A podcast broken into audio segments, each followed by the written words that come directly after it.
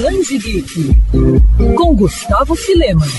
Fundada em 2017 por três amigos apaixonados por quadrinhos, a editora Pipoca e Nanquim surgiu como uma extensão do trabalho já feito pelo grupo no canal do YouTube que leva o mesmo nome. Ao longo dos últimos anos, a editora vem se destacando com o lançamento de diversas obras dos mais diferentes estilos. Elogiados por fãs e crítica especializada, alguns dos livros e gibis publicados pela PN já se tornaram alvo de disputas de colecionadores. Muitas das obras são verdadeiros resgates históricos, como é o caso de Horácio Completo, anunciado recentemente. A coleção em 4 volumes, que já teve o primeiro volume lançado, reúne em ordem cronológica as tirinhas do simpático dinossaurinho verde, escritas e desenhadas por Maurício de Souza para jornais de 1963 a 1992. Cada edição conta com cerca de 300 páginas e capa dura, além de extras especiais. Parceria da editora com a Maurício de Souza Produções, a ideia por trás da coleção partiu de Sidney Gusman, editor da MSP. Uma força-tarefa foi montada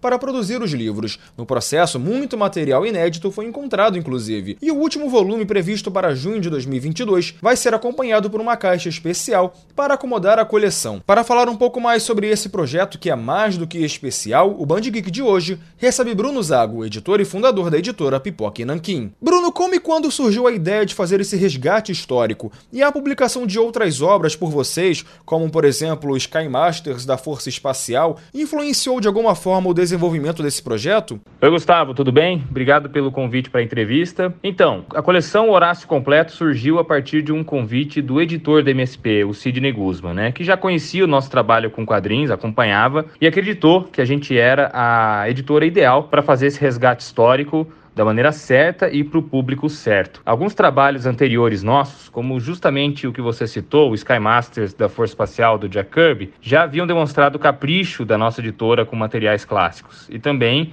o interesse do nosso público leitor. Então acreditamos que sim, nisso o Sidney enxergou na gente a casa ideal para cuidar desse projeto. Em 2013, a gente lembra que saiu um volume de uma coleção chamada Horácio e Seus Amigos lá pela Panini. Qual é a principal diferença entre aquele projeto e o novo da editora Pipoca e Nanquim? Então, nessa época, em 2013, a Panini ela deu uma abordagem mais infantil para esse projeto, utilizando inclusive artes mais modernas do Horácio na capa do livro e usando o subtítulo Horácio e Seus Amigos Dinossauros. E também ela fez um livro com bem menos páginas, ou seja, um livro, uma coleção, né, que levaria mais edições para compilar todos os tabloides do Maurício. O nosso livro, no entanto, deu uma abordagem clássica, digna de colecionadores e amantes de quadrinhos, gente que sabe o cuidado que o material merece, gente adulta que lê quadrinhos desde muito tempo.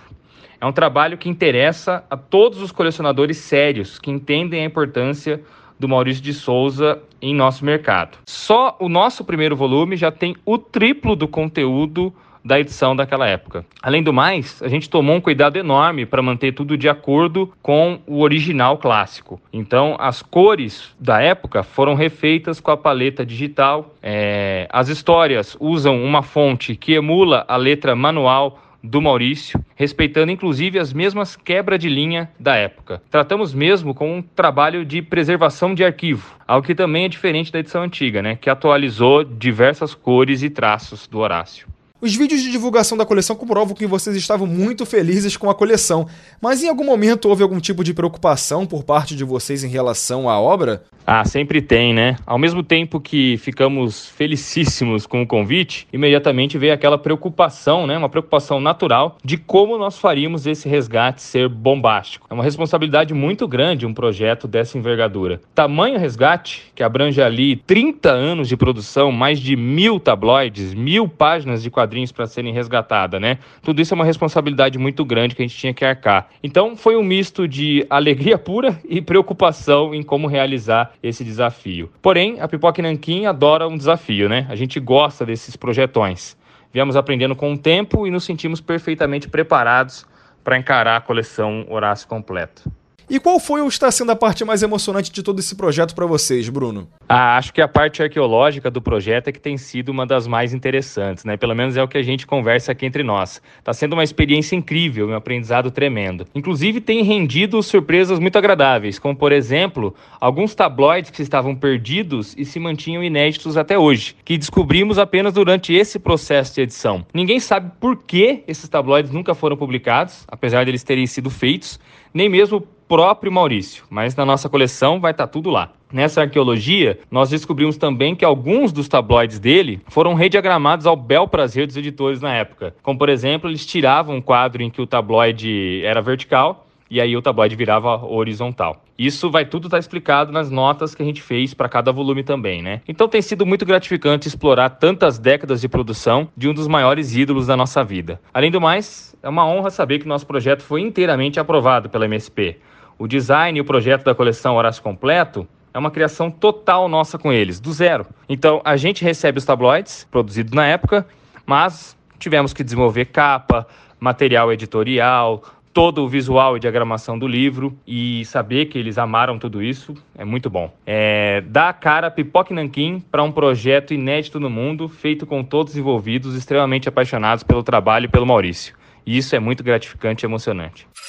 Quer ouvir essa coluna novamente? É só procurar nas plataformas de streaming de áudio. Conheça mais dos podcasts da BandNews FM Rio.